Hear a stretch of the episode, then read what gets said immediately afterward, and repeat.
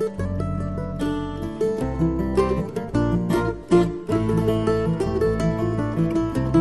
very good. Thank you, Steve, for that. As always, we appreciate it. Again, I'm Jerry Usher sitting in for Al Kresta today on Kresta in the afternoon. And our first guest, we're going to get started with uh, Steven Greydanus. He is a member of the New York Film Critics Circle, a permanent deacon in the Catholic Archdiocese of Newark, and the founder of DecentFilms.com. He has degrees in media arts and religious studies, and he and his wife Suzanne have seven children. We encourage you to visit DecentFilms.com. We're going to be talking about uh, the, the late Alfred Hitchcock and his Catholicism and his movies. He was considered one of the most influential filmmakers of all time, and he died on this day in 1980. His work was also influenced by his faith. Tell us, Steve, first of all, welcome, Steven Greydanus. Welcome to the program. How are you?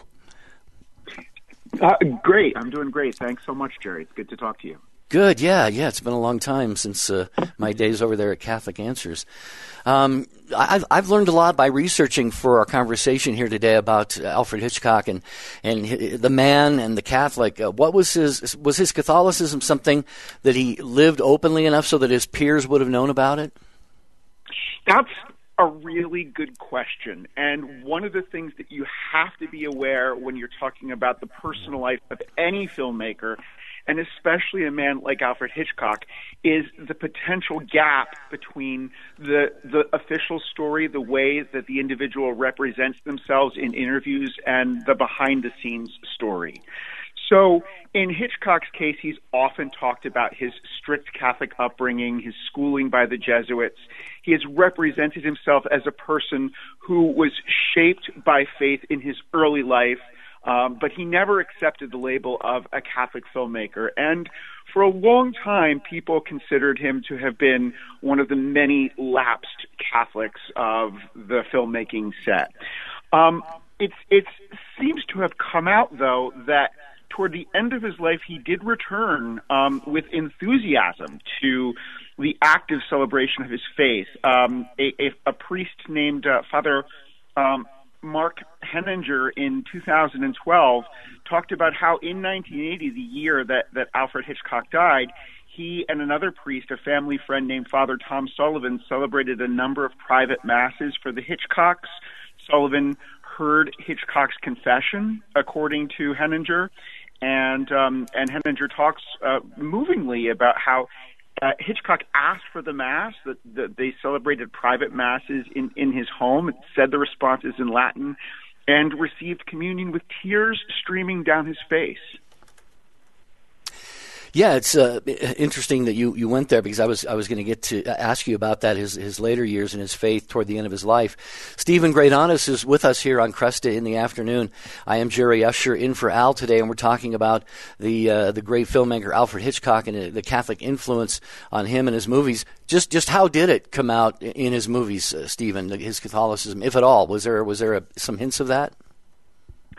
I think the themes that critics and, and film commentators usually look at um, in his films with, with regard to the Catholic influence are themes of guilt and innocence and uh, desire, concupiscence. Um, one of one of the most notable themes in Hitchcock's films is the idea of the innocent man wrongly accused, and one of the most frequent things that comes out of this, this is that nobody is really innocent. That that even the best of us, if you scrutinize our lives, you discover that there are things that we would rather not have come to the surface. And and this is um, this is a recurring theme in many of his films, but especially I think in the two films of his that I think are the most overtly Catholic. Uh, the the main one and, and the most obvious one being I Confess, a story about a uh, a priest who becomes uh, suspected of murder and and who has not he's not he hasn't committed murder but there are things in his personal life that that he would prefer not come to light. And then there was also the film that Hitchcock um, um, felt the most strongly about of, of all the films of his body of work and, and that is really the the kind of an outlier but which I think is is possibly the, his best film. It's called The Wrong Man and it's based on a true story about a man who was um, wrongly suspected of murder and uh, the toll that that took on him and, and on his family, and um, the way in which the real killer ultimately came to light. How would you describe him as a director? Uh, you know, every director has kind of this this way that people kind of view or perceive them. How, how would you describe him as as a director specifically? Alfred Hitchcock as a director um, is is absolutely unique. Um, there there is no filmmaker with a comparable cultural footprint. He has no rival. Uh, one could almost say he has no peers. When you look at the work of later filmmakers, all you, you, the, the Hitchcock influence is so obvious. Um, one of the most famous examples from one of the most celebrated directors of our time is uh, Steven Spielberg, who in in Jaws uses a couple of shots from Alfred Hitchcock's playbook in the famous early scene on the beach where Chief Brody is trying to look past the head of another man and and then uh, then Hitchcock then then Spielberg does the dolly zoom effect where the camera seems to zoom in on on the person while at the same time the background recedes from them. Um, and it, it, indicates emotional disorientation. This is the vertigo effect. Hitchcock uh, really pioneered the use of, of that technique in vertigo. But in Hitchcock, when Hitchcock used that peering over the head technique, it had a moral significance. Look for it, especially in The Wrong Man, where you see that somebody who's being talked to by somebody else is kind of looking over his head um, at, at other people who are talking about the about the viewer himself. So so it, it, it points to that idea that um, that all of us have some kind of guilt in our lives. All of us have secrets, and and that's what's so distracting to the um, to the protagonist of, of the wrong man. That that moral dimension is not there in the Spielberg shot as as effective as it is in its own right. Mm-hmm. Kresta in the afternoon. Jerry Usher in for Al, and our guest right now is Steven Greydanus. His website is decentfilms.com. Steven is highly qualified, especially uniquely qualified, perhaps among people in the Catholic world, to uh, to talk about films. He has degrees in media arts and religious studies, and we're talking about the uh, great Alfred Hitchcock, who uh, died on this day in 1980. His faith very much influenced by, I mean, his work very much influenced by his Catholic faith.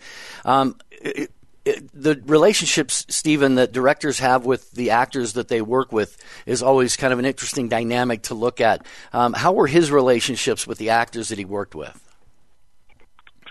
Um, you know, that is not a subject about which I know a great deal. Um, there's been a lot written about Hitchcock's relationships with uh, the women in his films in particular, and Hitchcock is credited in the case of Jimmy Stewart with seeing uh, the potential for a much darker side than is often associated with uh, with, with Stewart as an actor. I think that there's something to that, although I think we also have to give credit to Frank Capra and uh, It's a Wonderful Life, which is the film um, that, that really first explored that dark side of Jimmy Stewart that uh, that Hitchcock brought out so well. Again, that really goes to the sense that you know somebody like Jimmy Stewart, somebody who is you know America's buddy, uh, who's so so beloved. Even this person has a dark side, and and that really was something that Hitchcock uh, zoomed in on um, uh, with with X-ray precision.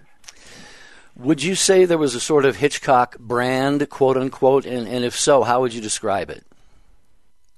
Well, it's interesting.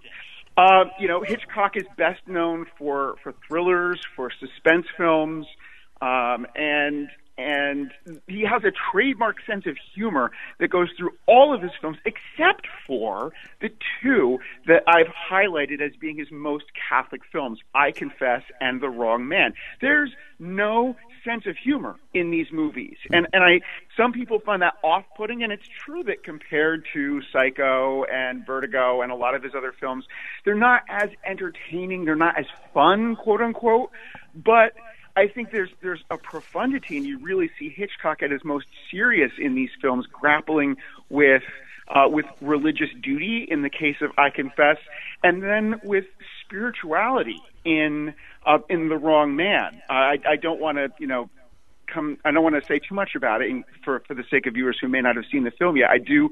I highly recommend watching The Wrong Man. Um, but but there's a there's a connection between um, uh, prayer and the the salvation of the protagonist that's drawn out with a very uh, specific and clear cinematic effect. Steven Graedon is with us for, uh, we got about three more minutes here, Steven. Uh, what would you say to encourage, uh, especially younger people, to, to you just encouraged us to you people to watch The Wrong Man?